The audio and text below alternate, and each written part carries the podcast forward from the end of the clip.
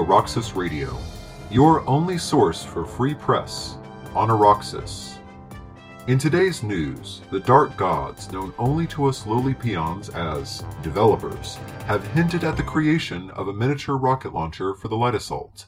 Those on the sacrificial server who have tested this weapon have expressed mixed feelings about the gun, saying that it's an interesting idea, but the slug and smoke ammo are problematic.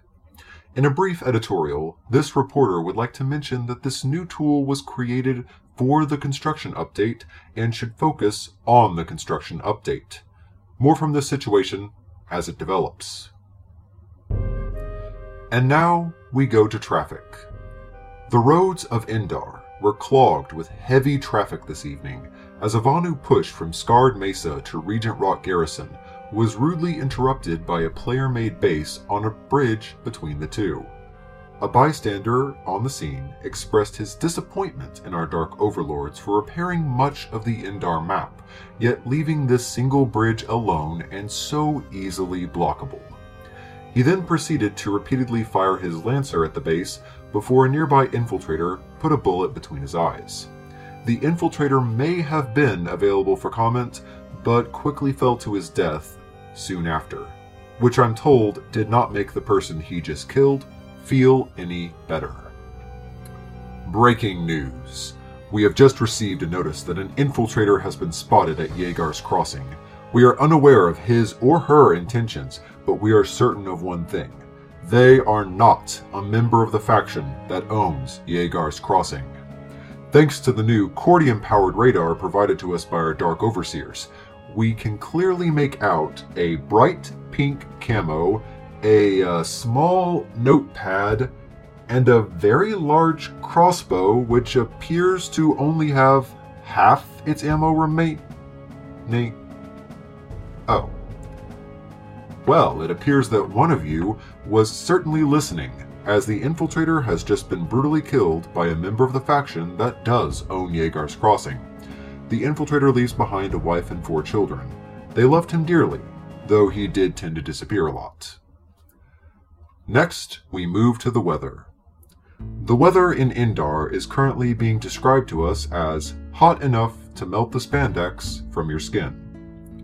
The weather in Esamir is currently being described as cold enough to freeze the spandex to your skin.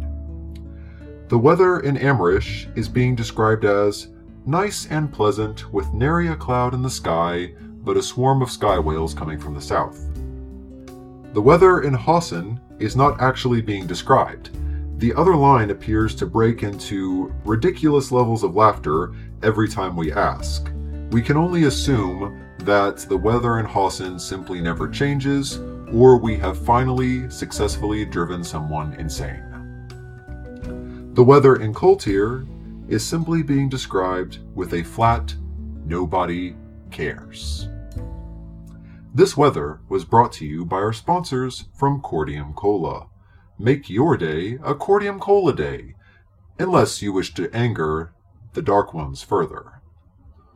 And now we move on to sports.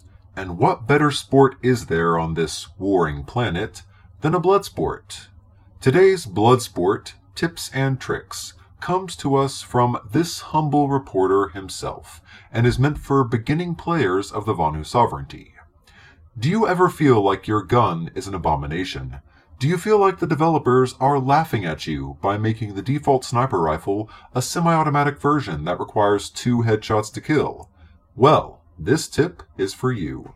Just slap a silencer, forward grip, and 12 times scope on your Spectre and find yourself a nice cliff with a view of a nearby base's vehicle terminal. As enemies use the terminal, you can put two bullets into the side of their heads and cash in on those sweet certs. As the Vanu Sovereignty is the only faction with gravity defying lasers, this is unfortunately not easily repeatable for the Terran Republic, who are struck with an even more embarrassing weapon as the Infiltrator defaults. In other news today, a terrible disease is sweeping across Auraxis. Planetmans with a GPU bottleneck have been experiencing a return of the dreaded hitch sickness. This terrible sickness makes doing anything in Auraxis, besides turning off the game and playing something else, nearly impossible. Fortunately, medical officials have several treatments which they suggest. The first and most common treatment is to buy a better graphics card for your hardware. The second treatment is to enter treaty with the Dark Ones in hope that they will finally crack open the engine and make it compatible with what the game demands. The third treatment is to take the developers' X rated materials hostage and demand their compliance on fixing the game. Officials have admitted that the first method does have the greatest chance of success, but the latter two are certainly tempting on both humorous and practical grounds. Should you attempt either of the latter two, a small sacrifice of human flesh is recommended in order to parlay for your life should anything go wrong. That's all the news we have for you today, so we'll leave you with our weapon showcase. This showcase is sponsored by the new conglomerate, the NC6 Gauss Saw. I'm told that this gun is one of the hardest hitting in all of Auraxis, if you can handle it. The massive recoil makes it very difficult to control even with its slower fire rate. Definitely not a gun you want to use without attachments. When asked why this gun was the default for new heavy assaults, who would naturally not understand attachments very well, conglomerate officials responded with, We are simply trying to get everyone used to the role that they're going to play in this war. This will allow newer members to experience the full freedom of the NC. They then whispered to me, It's mostly the team killing potential, and left. We at Auraxis Radio thank you for that enlightening insight into the minds and soul of the new conglomerate.